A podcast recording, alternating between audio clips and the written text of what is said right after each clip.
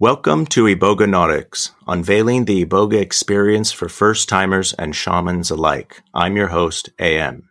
Today's guest is Dr. Felix Krengel. Felix recently earned a PhD in biological sciences at the Universidad Nacional Autónoma de Mexico in Mexico City. His research interests include phytochemistry, metabolomics, and plant tissue culture, focusing particularly on the biosynthesis of monoterpenoid indole alkaloids by Mexican species of the Apocynaceae plant family. I invite Felix on the podcast to discuss his and his colleagues' research into novel alkaloidal extraction and purification methods, resulting in three published papers from 2019. They are one of very few laboratories in the world, as far as I can tell, exploring the forefront of alternative sources of ibogaine type alkaloids, especially ibogaine. Felix, welcome to the podcast. Thank you. Thanks for having me. So, just like we're finding, or we have been finding, lots of DMT in plant life, I feel like we're also starting to find a lot of ibogaine type alkaloids in many places as well. And you, your research focuses on this.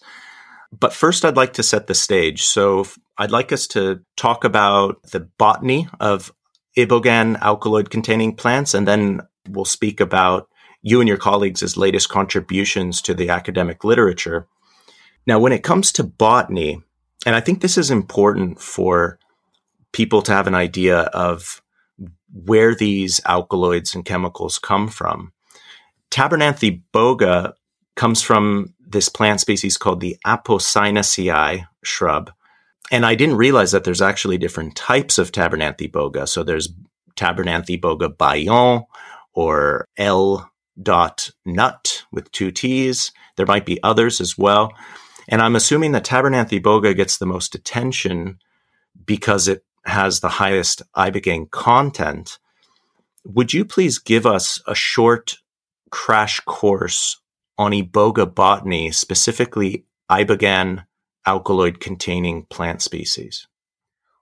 Well, what I'm doing, like phytochemistry, and when you're looking for searching for a um, other plants containing a certain type of secondary metabolite, which is what we call it, like alkaloids, like ibogaine, then you first, you know, you have some there's some pre-existing information. In this case, that Tabernanthe boga contains uh, ibogaine. Just to give that, stick to that example, right? Now, it is important to understand that all living beings have or produce primary metabolites, which basically are the the kind of molecules that are essential to maintain life functions stuff. You know, you have proteins, you have enzymes, and yeah, molecules like that. But then, especially plants, you know, an animal, if um, endangered, can just run or fight. Plants can can do that. Plants are at one place and they can move. So, in order to defend themselves, they produce secondary metabolites. Secondary metabolites are not necessary to maintain life functions, but they do have a, an ecological purpose. So, for example, alkaloids, many times they taste bitter. So, for example, herbivores, they wouldn't eat plants containing a decent amount of alkaloids because they taste bitter. On the other hand, alkaloids many times have a toxic effect. So, for example, a cow would eat like a young plant containing alkaloids and would get sick. So, next time, the cow wouldn't eat this plant anymore. And yeah, that's basically the function of, of ibogaine in the plant. But then it happens that these compounds accidentally might have psychoactive effects in cause psycho, psychoactive effects in, in the human brain.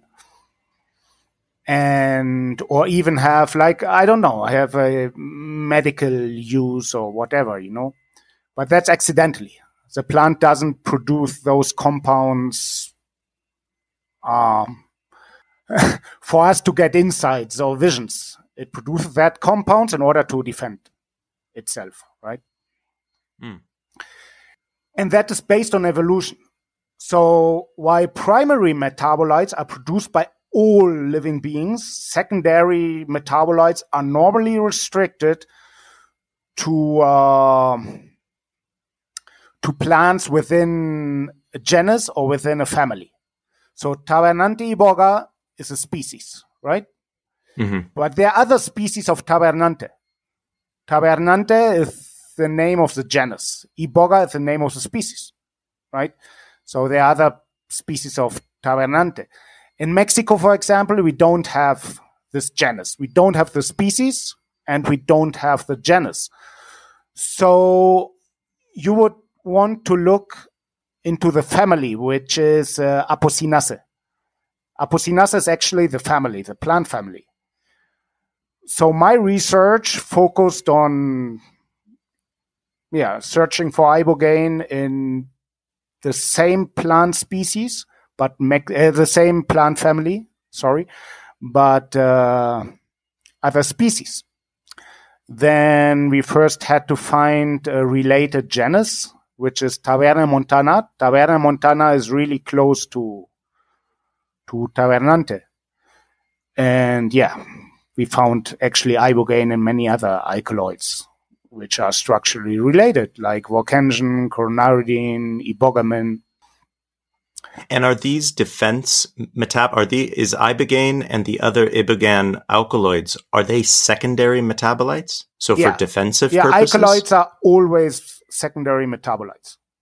Again, they don't have a um, life maintaining or sustaining function, but they have an ecological function. Just in this, alkaloids are, are, mostly, they have some antioxidant function as well, but mostly they are defense compounds. Actually, uh, the plants I've worked with, basically they grow in the rainforest, in the rain, several, all over the rainforest in Mexico. It's not really restricted to one region. Wherever there's a tropical climate and rainforest, you find these plants. The difference between a forest and a rainforest is that in the forest, in a temperate forest or whatever, you have a certain number of dominant species. In the rainforest, you don't have that. That's why uh, rainforests have such a high biodiversity. There are a lot, a lot, a lot of different species, but each species is composed of, of rather few individuals, right? So what happens is that my Tabernae montana species I've worked with, if you go really deep into, into the rainforest, into, well, you don't find that too much anymore, but into zones that still have like intact not to say pristine rainforest, right? Then you would not encounter too much, too many Tabernae montana plants. But what happens in Mexico is that rainforests are cut down in order to raise cattle. And in these disturbed areas, Tabernae montana plants are becoming or become a, a dominant species. Why? Well, because uh, all those rainforest trees they grow just as uh, how to put it obviously the seeds germinate and the plant produce a plantlet right a small tiny plantlet but you have a lot of cows and and horses right because that's why they cut down the rainforest in the first place then the cows eat those plantlets they eat all those plantlets. I mean, they don't distinct between uh, this species or that species. They just eat the plantlet. But as Tabernae montana plants contain these alkaloids, the cow gets sick. It doesn't like it. It feels bad and it tastes bitter. So next time it learns and next time it sees those plants, it won't eat them anymore. So the only trees surviving in these disturbed areas are Taverna montana plants and other plants producing alkaloids or terpenoids or secondary metaboloids. That is why a species like, yeah, from Taverna montana genus that are normally not dominant species become species become dominant in these disturbed areas. And so, how many Apocynaceae shrubs contain ibogaine type alkaloids? Well, you know, who knows? but oh, we uh, don't. Yeah, we don't know for sure.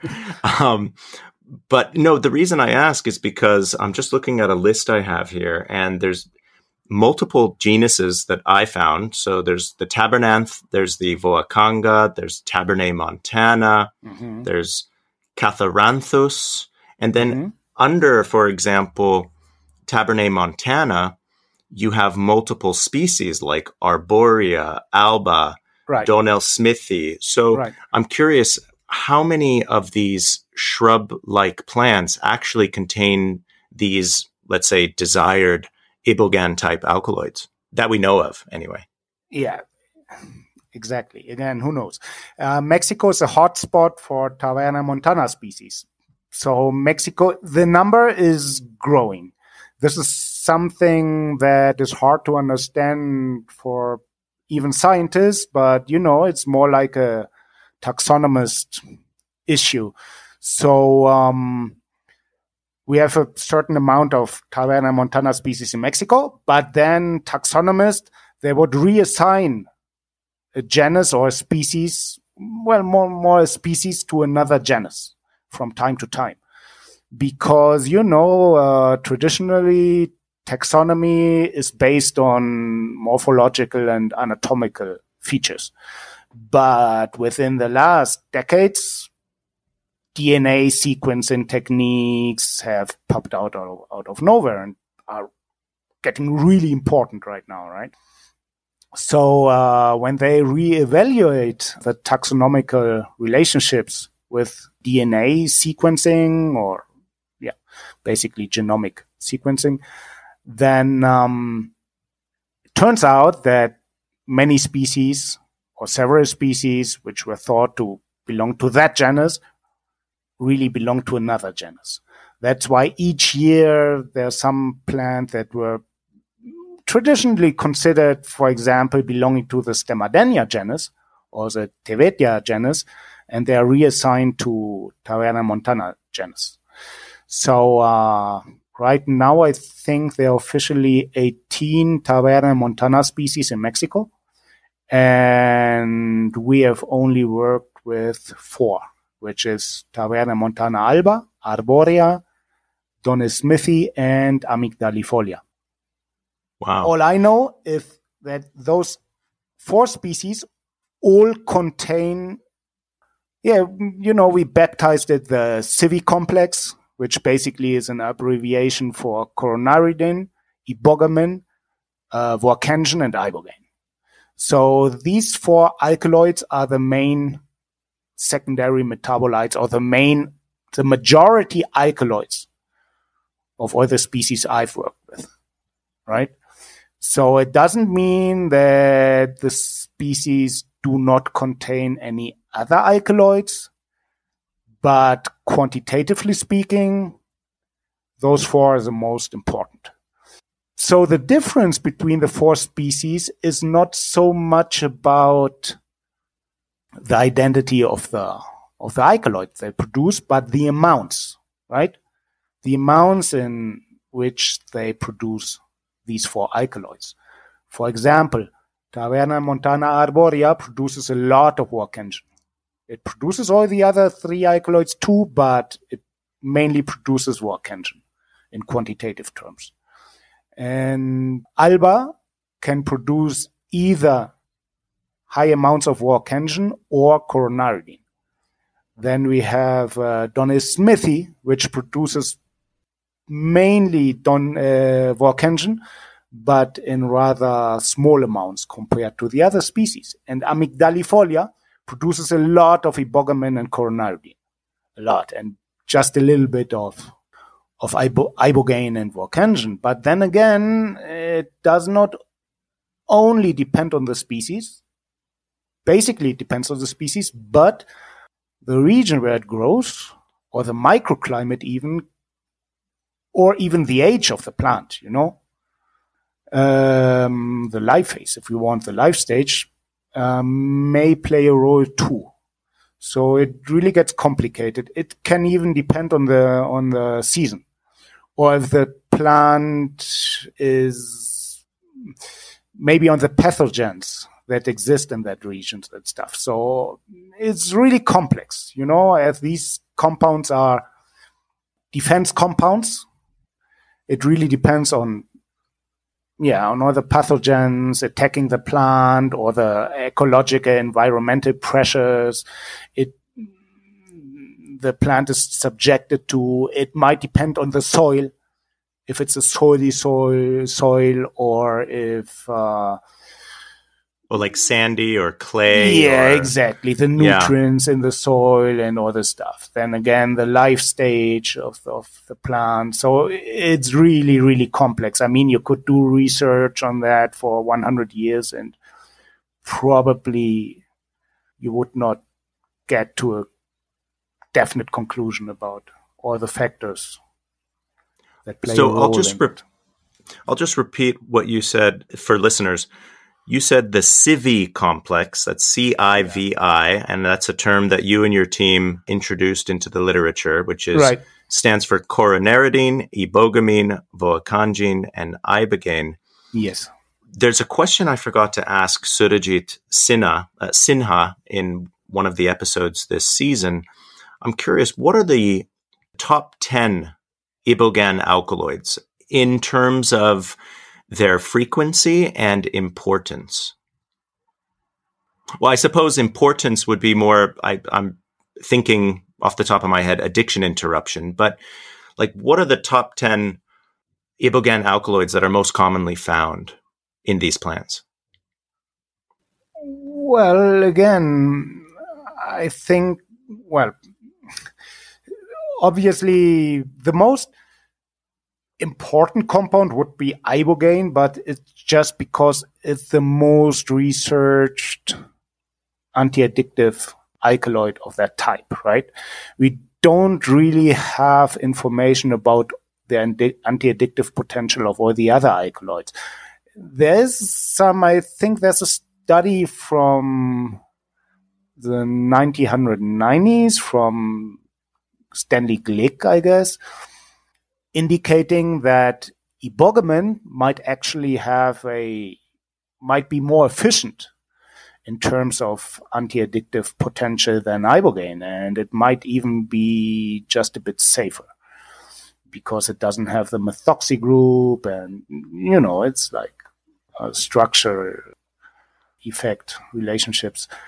But the only ibogaine type alkaloid that has exhaustively been, well, at least to some degree, being investigated for its anti-addictive potential is ibogaine.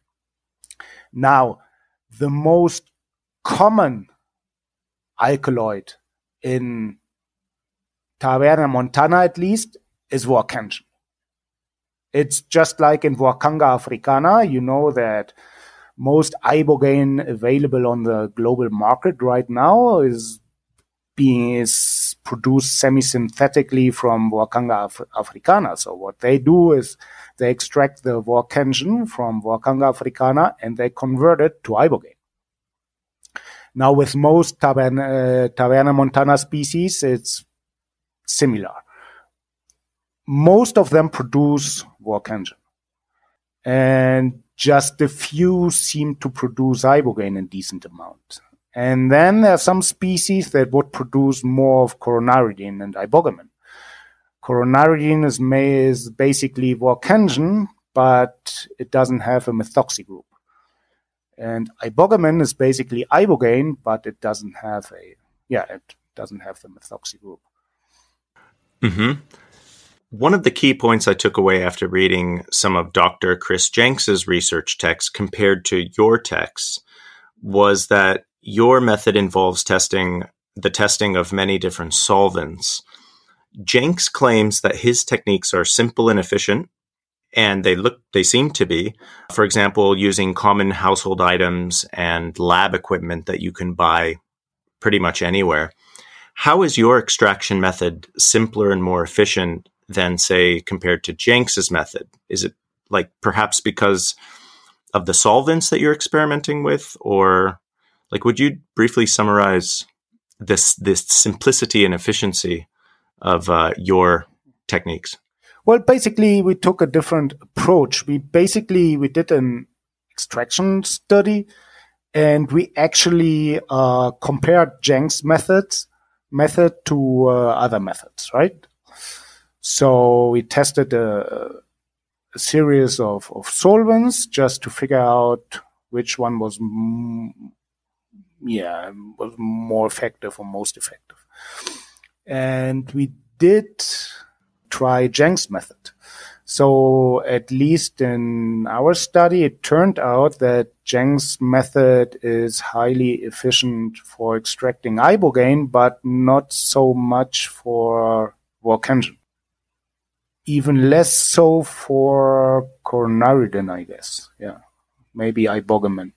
Yeah, it turned out that at least in our study, methanol turned out to be the most efficient solvent.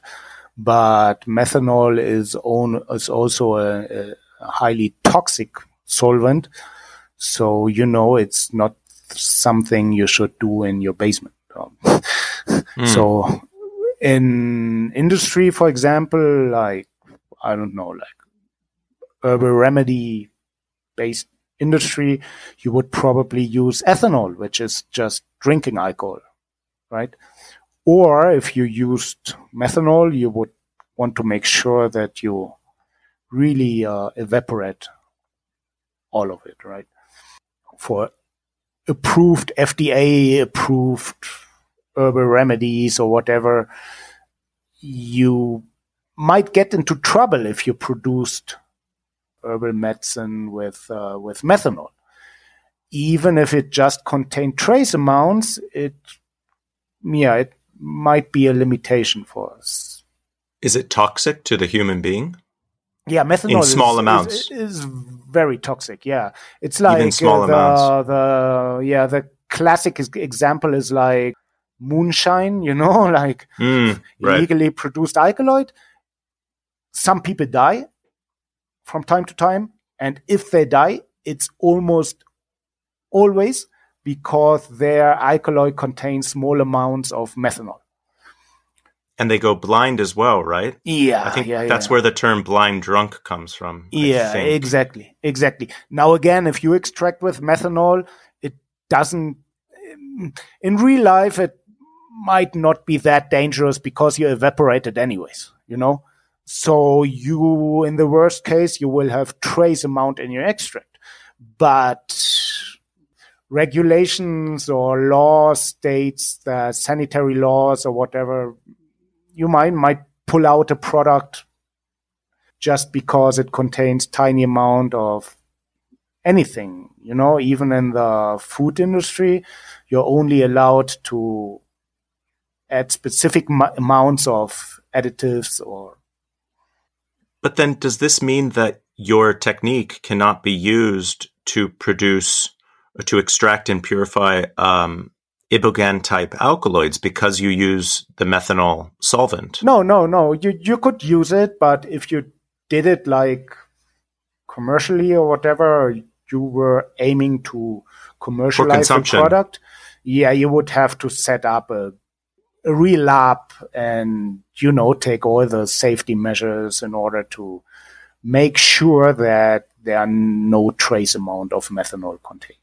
And you would probably have to do the chemical analysis and get the certification. Just as i don't know if you produce chocolate bars you know you have to present a certificate that everything is in order right? And that the additives you add are within reasonable limits or as stated by law so you could do that but again it's not really my method because we compared several methods right methanol just turned out to be the most efficient solvent.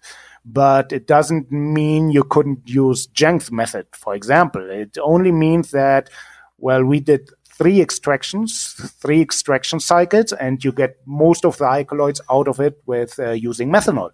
But then again, if you use Jenks method, you would probably have to extract five times or six times instead of three. You know what I mean? So mm-hmm. you would eventually end up with a very similar amount of of active compounds.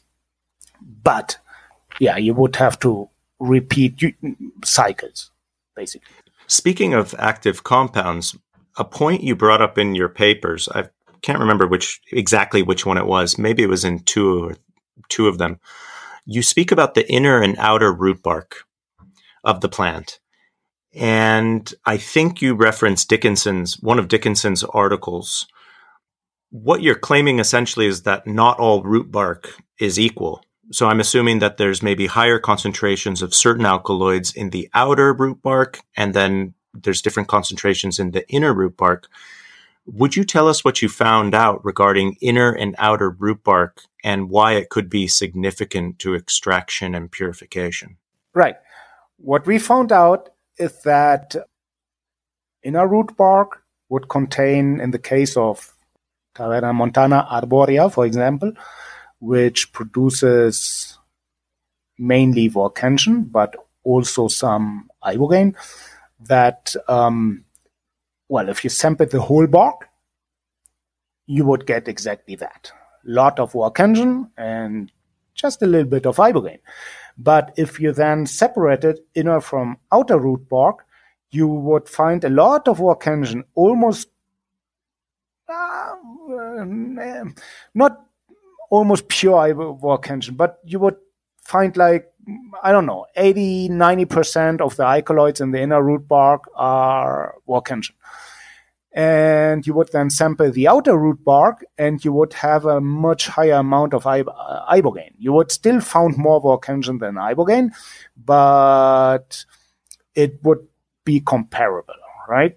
So you would have roughly the same amount of Vorkension than ibogaine in the outer root bark. Now that makes sense because the inner root bark is closer to the medulla, to the to the inner part of the of the stem, if you want.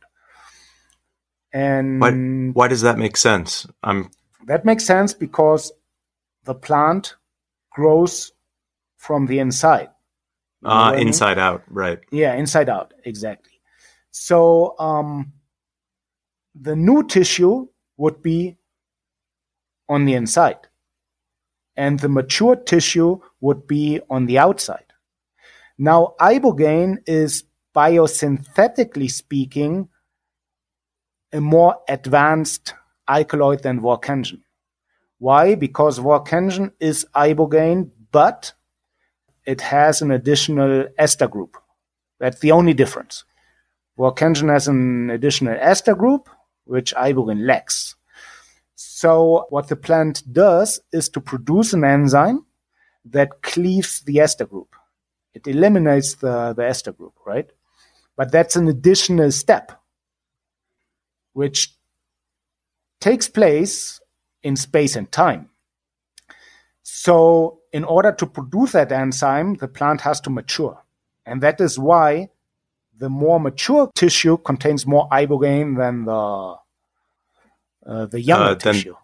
Yeah, yeah. Mm-hmm.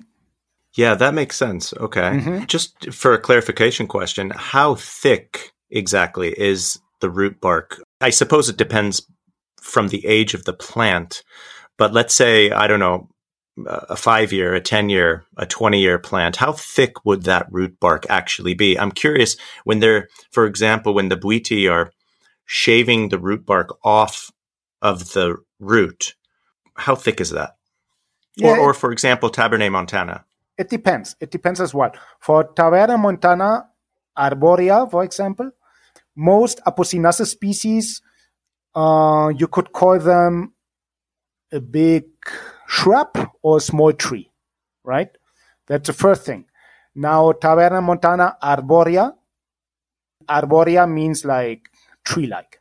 So uh, it's more akin to a tree. It can grow really high. I don't know, maybe 15 meters, something like that.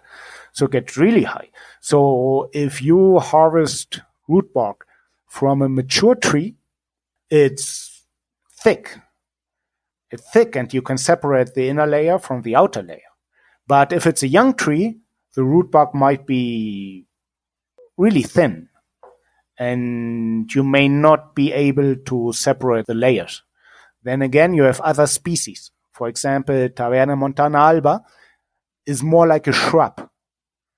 It grows maybe to two meters, three meters max.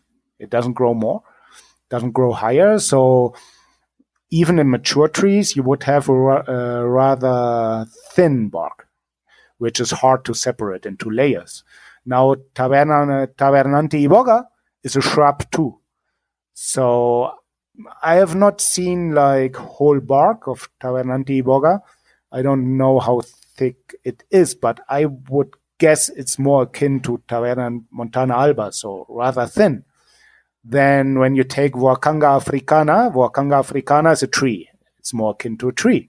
So again, it would have at least mature plants would have like thick bark. That's but basically how, is, yeah. How thick? How thin? Like uh, a few centimeters, or yeah, it depends on t- Taverna montana alba. It would be just a few centimeters. I don't know, maybe maybe half a centimeter at the most. Mm. And in Taverna montana arborea, in mature trees, it maybe one to two centimeter thick. I suppose that it also depends upon where in the root system, right? So uh, the the width of the root bark would be different from, uh, I guess, the closer it is to the trunk than it is right. Uh, right. further out, right? Exactly. So would it be th- would it be thicker near the trunk because it's more? Yeah, yeah, sure, yeah, right. yeah, definitely, definitely. It's like uh, it's basically it's according to the diameter of the root. So in again in Taverna Montana Alba, for example, we've dug out roots, and the root, the whole root, I mean the root consists mainly of medulla, which does not contain any alkaloids. So the the bark really makes up like a small part of, of, of the whole root, right? So in Taverna Montana Alba, I don't know, the diameter of the thickest root, maybe five centimeters or maybe a bit more. But in Taverna Montana Arborea, in mature trees, oh, I can just guess maybe it would be half a meter or stuff you know, the thickest root. So it's really hard to cut those roots. It takes may take an hour just to cut one root, you know. Well, first you have to dig it up, right? You have and to dig you, it up. then, then you all the ends, it. you know, because uh, ants like to form uh, uh, symbiosis with uh, with Taverna montana plants, and you're in, I mean, those are the big ends of the rainforest. So you dig it out, and then you the ants are, are just I don't know what they think, right? It's just like they're getting attacked. so they get out, they crawl up your legs, and they bite you anywhere. So. yeah, Jan yeah. Guignon said that ants play a role in the production of alkaloids in Tabernanthe iboga. I'm not sure if we know what their role is, but they seem to be I don't know, shuffling something there or something away from the root. Um, I'm not sure. Do you know if the Bwiti differentiate between the inner and outer root barks, or do they just put all the root bark together in the same pile? I don't know because I'm not really a specialist about for Tavernanthe iboga and the African plants. But as far as I know, they don't but I'm not sure, and I'm not sure how thick iboga root bark grows. So it may have to do with if my hypothesis is right that well, Tavernante Iboga is more akin to Taverna Montana Alba, then it might just be a question about the thickness of the root bark. Maybe it's just not thick enough in order to distinguish between uh, the different layers of, of root bark. But I'm I don't really know that. Maybe somebody who is more an expert about Tavernante Iboga could confirm or, or refute that. Okay, so I have a two part question coming up, but before I get to that, I forgot to ask Chris Jenks in the previous episode about how, in reducing the root bark to total alkaloid extract, what is it in the vinegar or the ammonia that dissolves the wood product? Or are, am I just ignorant? Like, does vinegar and or ammonia dissolve wood? No, no, no, no. No. So how does that process take place? It's different. It's like uh, the first step. Alkaloids are very, chemically speaking, very special secondary metabolites, which is why you can purify them to a reasonable degree easily by applying an acid base extraction. So, what does that mean? Well, first, you would uh, make an acidic extraction. For example, uh, yeah, vinegar is basically acetic acid, right?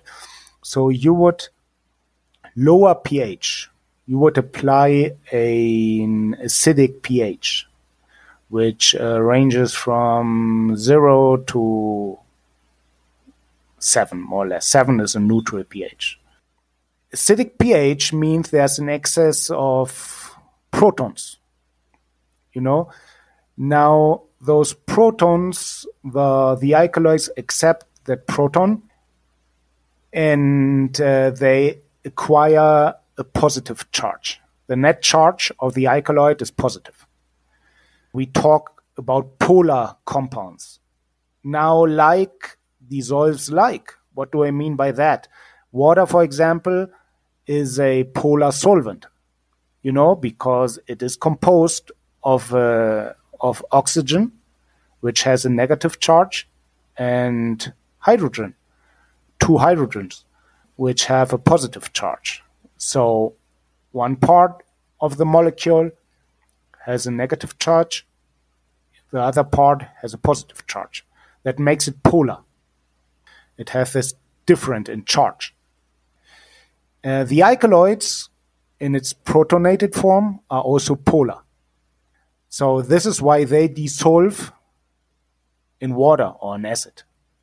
So it doesn't have anything to do with the wood. The wood doesn't dissolve. It just liberates the alkaloids, which now get dissolved into the solvent.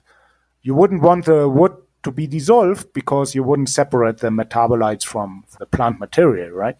Oh, I see. I get it. The now, acid, yeah. the acid does help a little bit in breaking down the cells, the plant cells. And as the alkaloids are contained within the cells, uh, they are now liberated. They're liberated to the environment or to the solvent, and they dissolve into the water molecules, into the in, into the solvent, which can be water or, as uh, in my extraction studies, methanol. Methanol is a rather um, polar solvent too.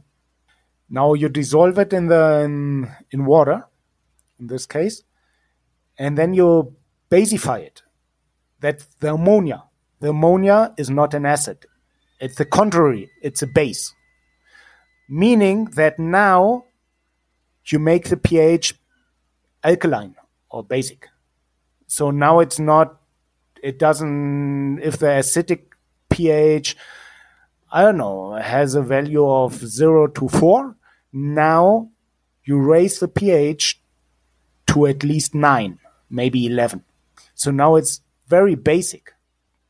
Basic pH means that there's an excess of hydroxyl uh, ions. So you don't have that many protons, free protons anymore but you have like chemically speaking also the contrary so you have now hydroxyl ions that capture or hmm, bind the free hydrogen ions and form water. You know, they form water. But that causes the alkaloids to lose a hydrogen atom and the alkaloids now acquire a neutral charge, meaning they're not, they don't dissolve anymore in water. Because now the alkaloids are non-polar, or at least they are not that polar anymore. While the water is still polar, you know? So now the alkaloids precipitate out, while all the other stuff stays in the water. So that's mm. another separation or purification step you can now filter the water and recover the the powder that is a precipitate, which is maybe 50% alkaloids or more. Mm-hmm. So your starting material was the bark, but you end up with a rather well, reasonably pure alkaloid extract which contains all the alkaloids. It's not pure ibogaine, but it's at least 50% alkaloids. So this is what's called the TA, the total alkaloid extract. Excellent. And then Thank you can you. further purify it. Yeah. But it's all about polarity. It's all about polarity. Like dissolves like. Like polar compounds dissolve in polar solvents and non-polar compounds dissolve in non-polar solvents. Okay, thank you for the clarification. Now, about minor alkaloids. I'm very curious about these minor alkaloids. One could call them unwanted alkaloids. Um, you mentioned in one of your papers that there was a Tabernanthe iboga sample outlier that contained, I'm, I'm not sure if I'm pronouncing this right, but imalocene, reserpilin, and yohimbine alkaloids and that you eliminated them from the raw data. Yeah. How do you separate these unwanted alkaloids from desired ibogan type alkaloids? Oh no, it's a, that's a completely different thing. It was fake iboga.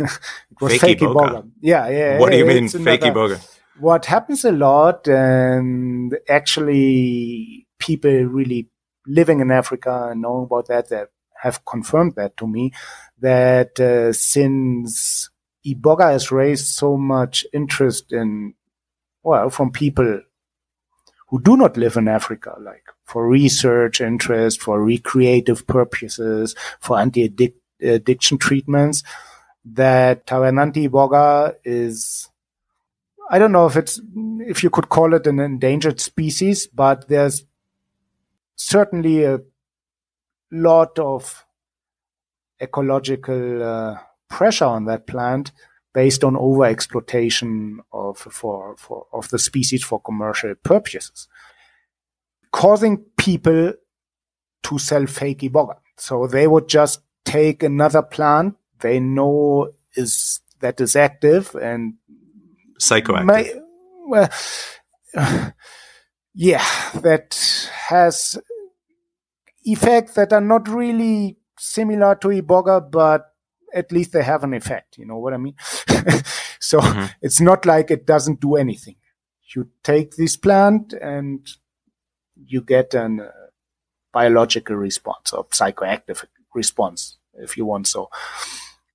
But these species contain alkaloids that are structurally related to ibogaine, but they have a different activity, different uh, biological activity.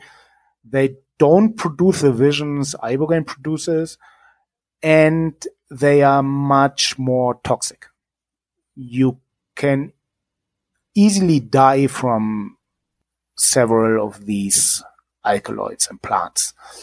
Reserpin is a is a good example because those have a much more pronounced effect on the heart and a cardiologic uh, effect. So what we figured is that this specific so-called Iboga sample did not show a typical alkaloid profile identified with uh, Iboga, right? So we looked up in the database of the of the chemical library and we looked into some already published papers. And it turned out that these uh, this sample very likely belonged to another species.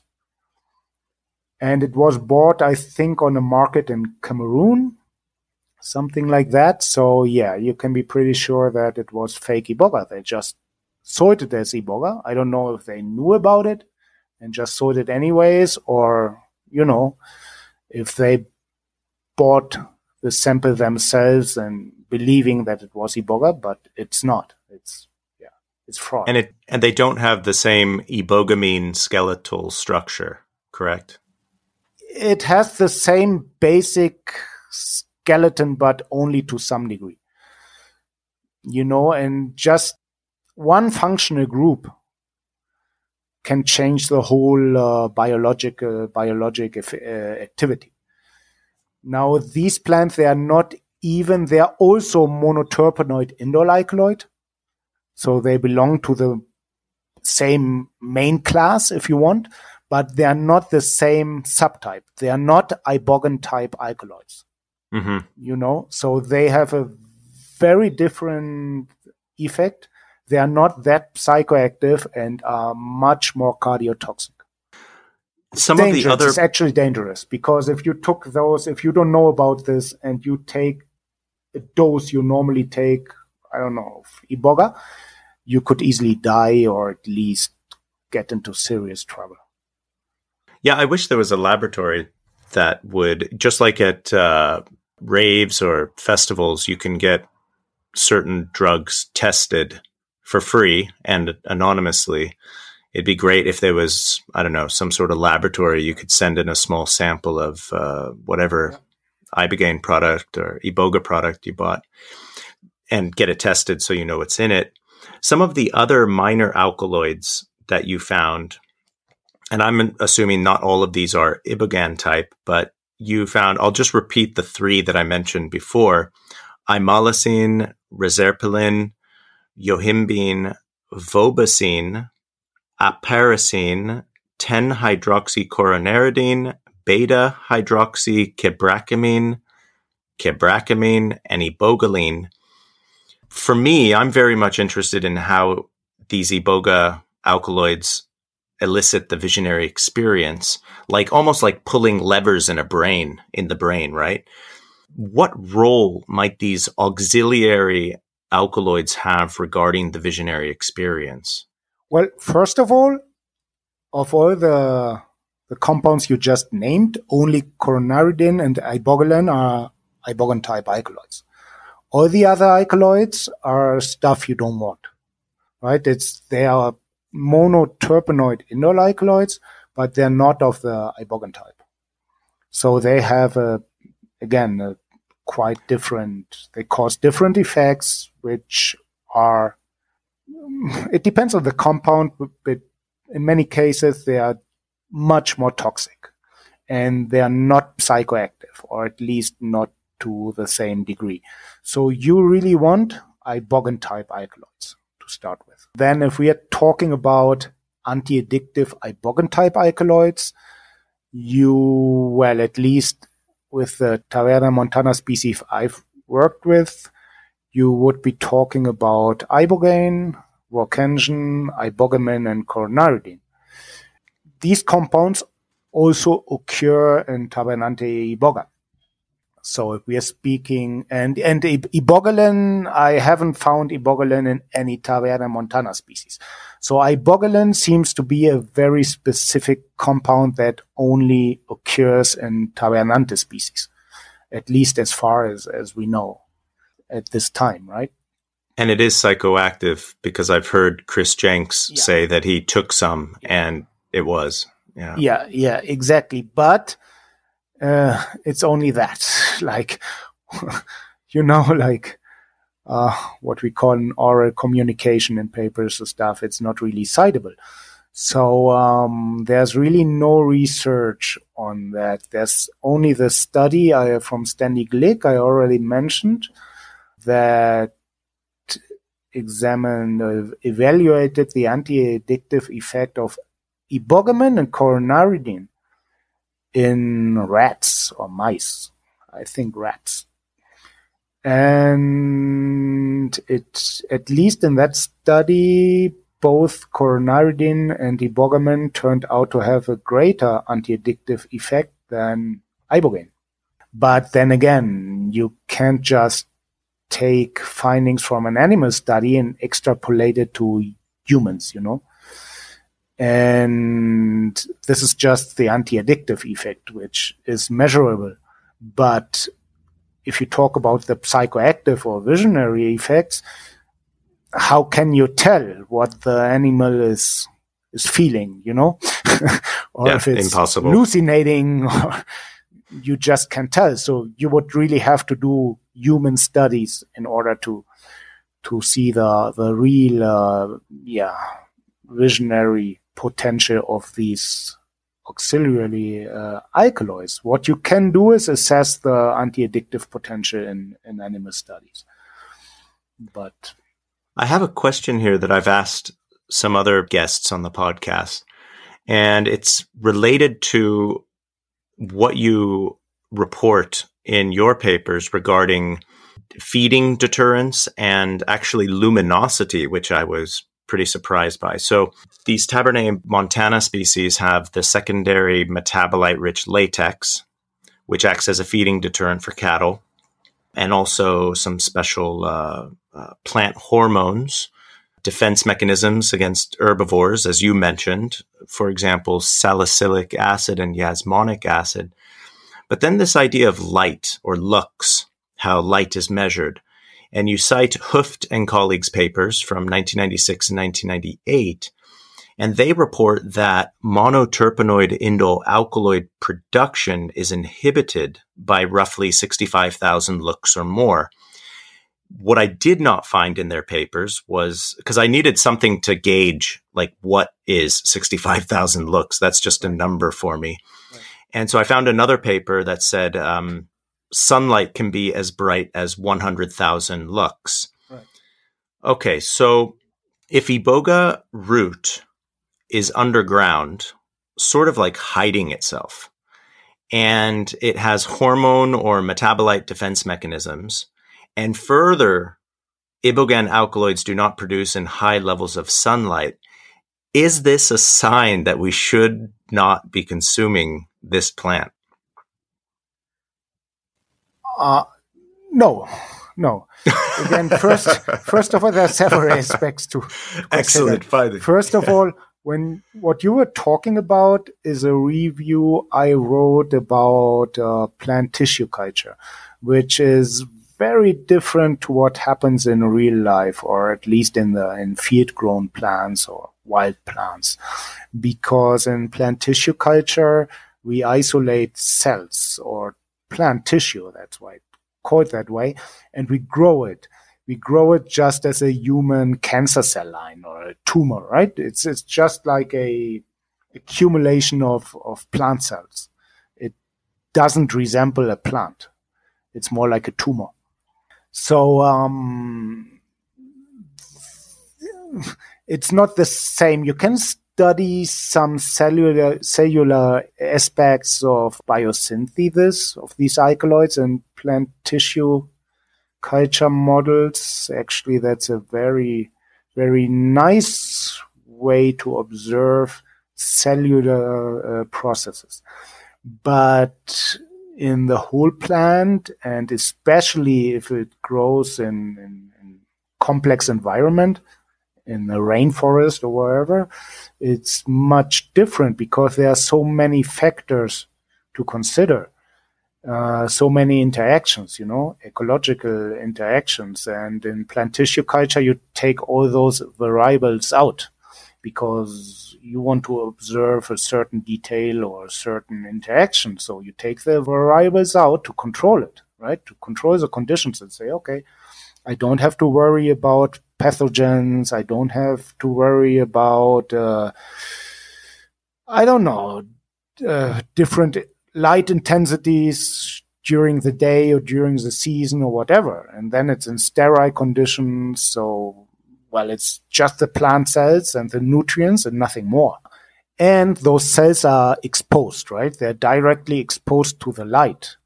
And oh, that's a real, good point. A whole, yeah, a whole plant.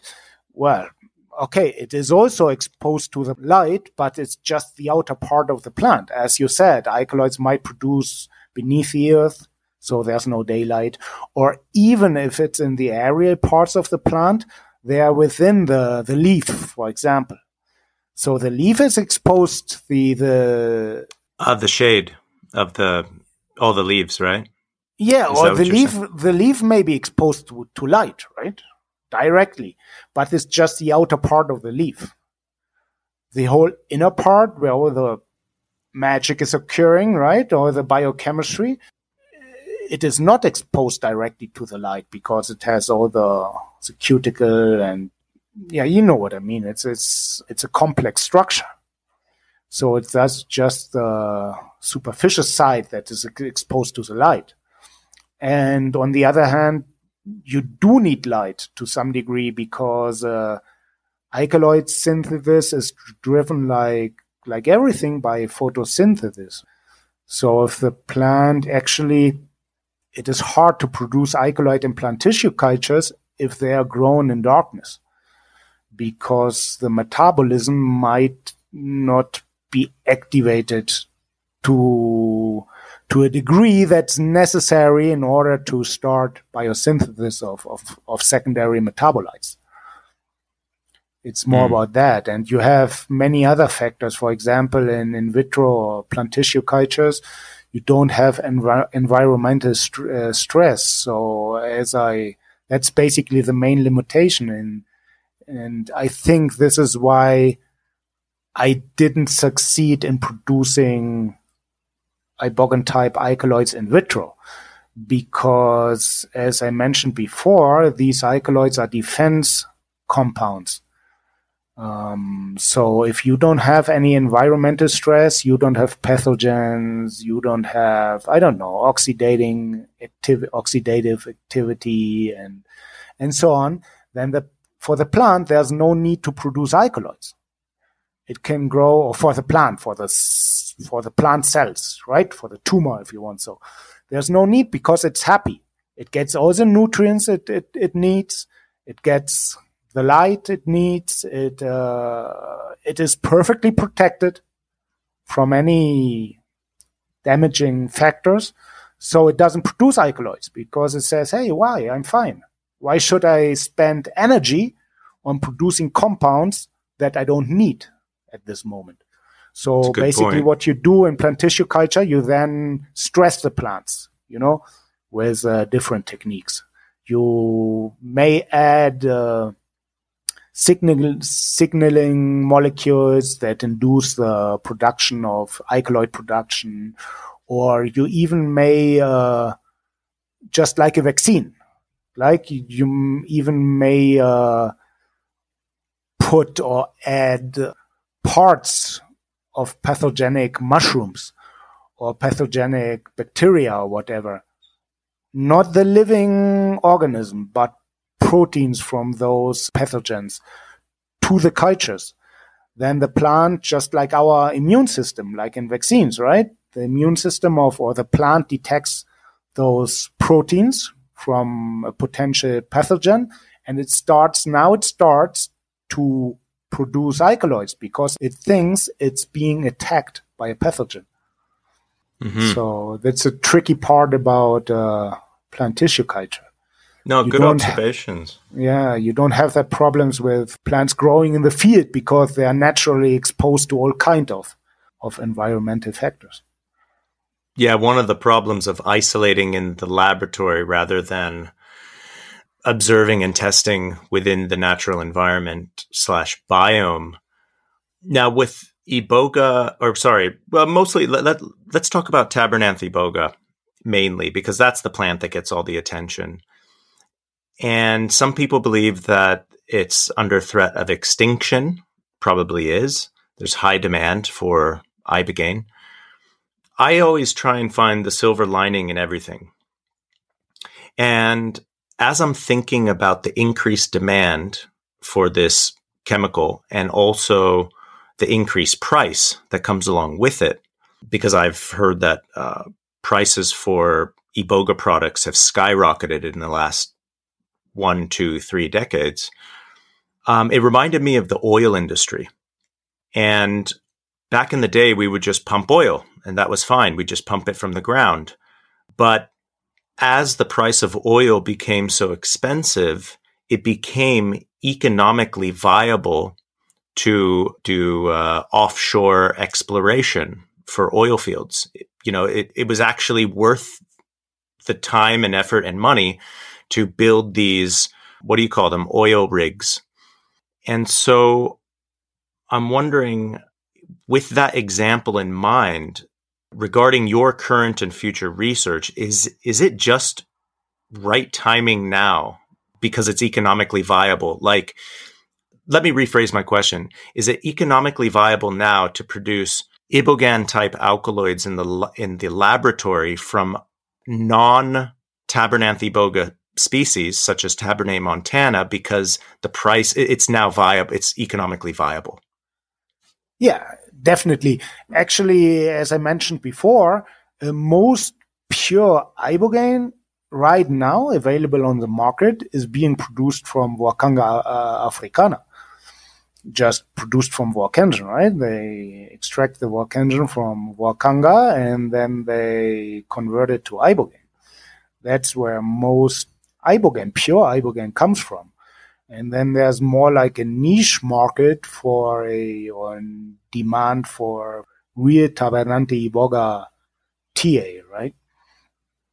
But uh, yeah, definitely, um, I, I think it would be I think plants like Taverna montana species have a huge potential for producing semi-synthetic ibogaine. Be- especially because in Mexico, they're n- at least the species I've worked with, they're not endangered species. Actually, local farmers over there they consider it a pl- plague because they grow widely all over the place. So if you go there and ask them for p- permission to harvest a plant or even not, I mean, we avoid killing the plant. We just harvest roots or bark or whatever and just take as much as the plant can as the plant can take, you know, in order not to kill the plant and then it recovers. But uh, local farmers would even say, hey, just rip it out. We don't care. It's a plague. There's a lot of it. So that's a that's an advantage about Taverna montana plants, and the analogy in, in, in Africa is Voacanga africana because they're actually producing most ibogaine uh, from Voacanga africana because there are a lot of plantations of Voacanga africana, but there are no plantations of Tabernanthe iboga. On the other hand, I'm referring to chemically pure ibogaine because I think there will always be a market or a demand for authentic iboga extracts. You know, mm-hmm.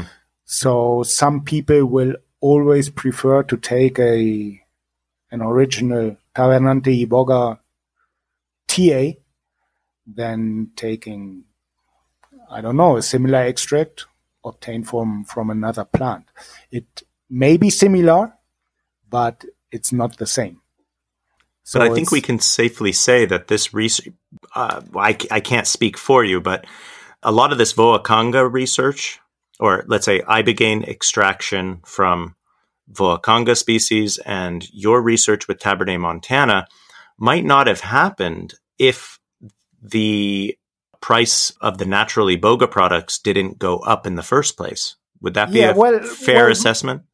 my research was independent from uh, did nothing have to do with uh, commercial reasons or that it was just scientific interest right mm-hmm.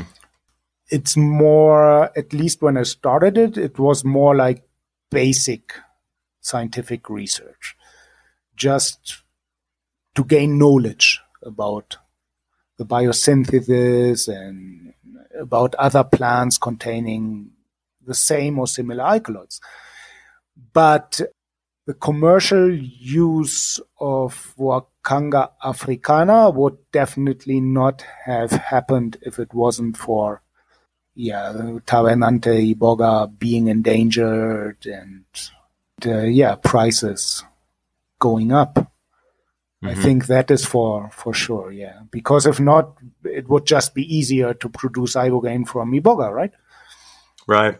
Yeah even another way would be, I think in Gabon, there are now some efforts to establish uh, plantations of iboga, like in a similar way as it is already done with, or has been done with Voacanga africana. So that might be an alternative. And in the long run, it, prices might go down again if if they really succeeded in establishing a a whole system like that because it's easy to say, right? And it's easy to get some funding and it's easy to start, but we're talking about, I don't know, thousands or hundreds of thousands of plants, right? That have to, to be grown and maintained and yeah. I know there are private plantations. Yeah. It's not in the mm-hmm. public domain. Mm-hmm. Uh, yeah. There are, and that's yeah. Jan and his work mostly work. Mm-hmm. Uh, sorry, Jan and his team mostly exactly. work in the public domain. So it is sort of being privatized to some level, but then it's the independent, it's the private farmers that benefit, and uh, only right. them. Right, right. I have a right. couple remaining questions about future research. Actually, now in one of your articles, you say, although the last years have seen important advances with respect to the elucidation of the ibogan type alkaloid pathway, many enzymes that give rise to the larger number of monoterpenoid indole alkaloids downstream from strictocidine remain unknown. What further advances do you think we could make if we knew these downstream systems? Well, at least this information is outdated now because there oh, was okay. a yeah there was an I uh, I don't remember if it was 2018 or 2019 but there is a publication from the guy's name is Scott Farrow I guess. He's working with Sarah O'Connor and I don't know in British University.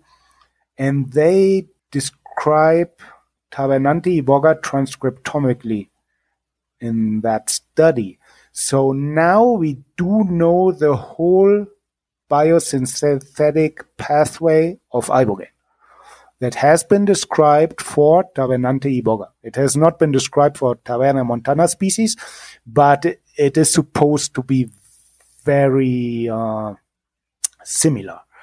So this opens up like huge possibilities. For example, in Taverna montana arborea, uh, which basically produces mostly produces Voacangin, you could insert the genes coding for the enzyme that converts Voacangin to ibogaine.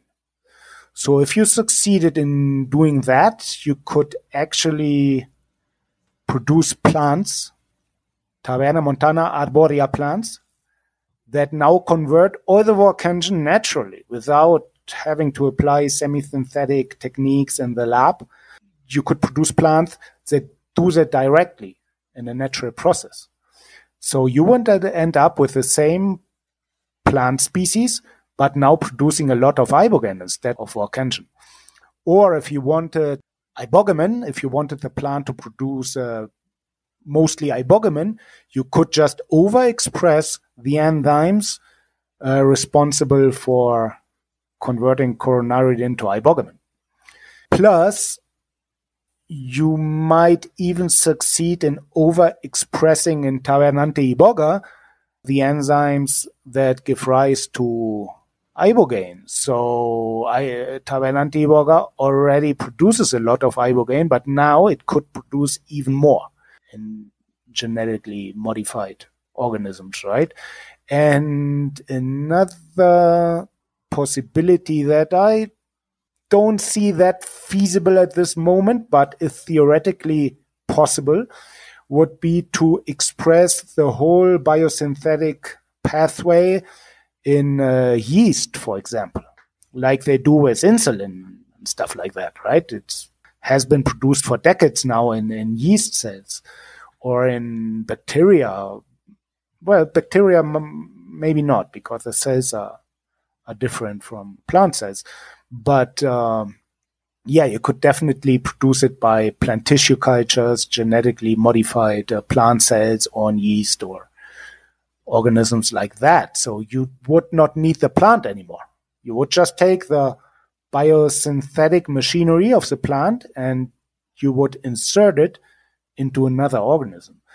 This organism, if we're talking about plant or yeast cells, you could grow them in bulk in, in bioreactors and then directly harvest the alkaloids. So the potential is unlimited. But when it comes to feasibility, I don't know how realistic that would be at the moment because you also have to consider costs. I think it's still much cheaper and economically reasonable to to grow the plants. Okay, so you anticipated my next question, which is about genetic engineering. The way I conceptualize genetic engineering is by changing the DNA structure of a of the entire plant, basic, or not the entire plant, but specific parts of that DNA structure, and then planting it. Um, I have a quote here, but I think you more or less described aspects of genetic engineering. Is is that something we want to mess around with? You know, like what are the implications to human health and nature downstream by I'm I mean, I'm not against genetic modification. Because, you know, when it comes to that question, you're either against it or you're with it, right? But mm, I'm not against it. I think it can be helpful in many ways, even producing food crops or whatever, right? Because we have serious environmental problems and genetic modification might help to find a way out of that uh, situation. But what I think would be very important is to make sure that those genetically modified plants don't get introduced into the wild or even right. into agricultural. It's, it's like a little bit of systems. It's, it's like a little bit like what happened. I don't know. I remember a case, like a famous case from uh, Canada, I guess, where a corn farmer or something like that. I think he was growing corn. I don't know. Some of his neighbor farmers or whatever bought uh, Monsanto corn seeds and they would plant this modified corn and then just you know the pollen it was just dispersed by the wind and it would finally land on the on the not genetically modified plants of the farmer of the Canadian farmer and then uh, suddenly Monsanto would show up and say hey you owe us a bunch of money because you're growing our seeds and you haven't paid for it. And he was, yeah, but it was not my fault. You have to take uh, care that your plants, I heard about this. you know, and that is, that is even like an agricultural system. It's not like wild plants, right? So in an intact ecosystem, I consider that highly dangerous, even because, you know, we humans tend to modify plants according to our needs, but it's not nat- not necessarily the needs of the plant. So we might modify a plant in order to get a obtain a better yield of, in this case, the alkaloids, but it might also represent an environmental or ecological disadvantage to the plant, and it might even extinct because it, I don't know, it now cannot keep up with other life functions that are important to for the survival of the plant species, right? Yeah, I think it's something to take into consideration as we as we move into the future and as we discover more about biology and uh, genetic modification. Yeah, I'm very curious. Why, why I think that if you modify genetically, it might be a good idea to go the whole way and yeah try to produce the compounds in yeast for example because yeast you would have just have the yeast cells you would control them in, in, in laboratory conditions and you would have them in a bioreactor and just like that or maybe plant tissue culture right but as soon as you grow the whole plant and you transfer to outdoor conditions, it's really hard to make sure it does not contaminate natural populations. And potentially extinct them, I suppose. Extinct them or just change the genetic makeup. You know, mm. it's also an ethical issue if you want to replace maybe not a species but a natural variety by a human made variety or whatever. It's I mean it's it's a whole this really transcends ibogaine production. I mean now with CRISPR Cas we have this uh, discussion all over the, the world, right? The European mm-hmm. Union I guess was just stated that CRISPR Cas is genetic modifications, while many Monsanto, for example, says it's not because you cannot distinct between a natural plant, a natural grown plant, and a plant that has been modified uh, with this technique, CRISPR-Cas. So, yeah, yeah, you can't distinguish phenotypically, but exactly. I mean, I'm sure if you take a look at the DNA, you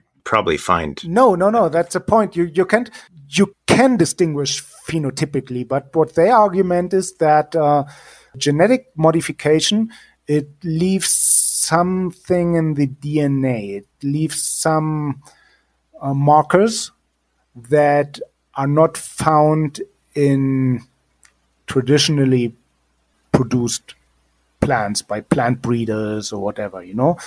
But then the companies argue that right now, for example, most uh, new food crop varieties or whatever are produced by uh, by mutation too. So they would just expose uh, the plant cells to X-rays, for example, and then screen the plants for mutations. But it's arbitrary, right? So you don't know what kind of mutation you cause. So even if you obtain a favorable result, you many other part of the DNA might have mutated too. While with CRISPR-Cas, you can do it like punctually, but there are no markers in it. Of course, you changed the DNA. You inserted like, uh, or you deleted a certain sequence, or you inserted a certain gene. Okay, but you, if you don't know, you couldn't tell if that was because of natural mutation or because you use CRISPR-Cas. The technique just doesn't leave any markers. Interesting. Felix, our topic today was about ibogaine type alkaloid plant species, particularly from your research Tabernet montana species, or sorry, genus also about minor alkaloids and some future concerns about research and the progress we're making in this field. What takeaway messages would you like people to remember from our conversation today? Basically, that uh, science is complicated. and this topic is no exception. So I think ibogaine is a and, and related alkaloids are very important uh, compounds that hold great potential, not only with regard to anti-addictive treatments, but also, uh, yeah, you know, I don't know, for human consciousness or for mm, maybe changing the way we, we treat nature but um, I think there's no one size fits it all solution. So I think right now many good things are happening, And I really think it's not about uh, should we go with Iboga, should we go with Voakanga, should we go with Taverna Montana, should we go with genetic engineering, should we go with uh, traditional plant breeding or even exploitation of uh, wild populations of any plant, but rather uh, considering all those these approaches and I don't know, using them to to find a solution to to the problems we we face as as humanity as a whole at this point. So I think the mm. next years will will see great advances and progress in that field and yeah, many exciting things are happening. So let's see what. Felix, I really appreciate you coming on the podcast and explaining these difficult topics and for I mean, I'm a layperson when it comes to biology and chemistry. So I just want to say thank you once again. Thank you for having me.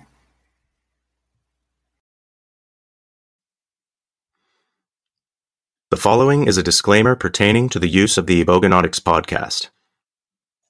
Ebogonautics is a podcast intended for entertainment purposes only. This podcast is not intended to be a substitute for professional legal or medical advice, diagnosis, or treatment. Always seek the advice of your physician or other qualified health provider or legal counsel with any questions you may have regarding a medical condition or legal situation.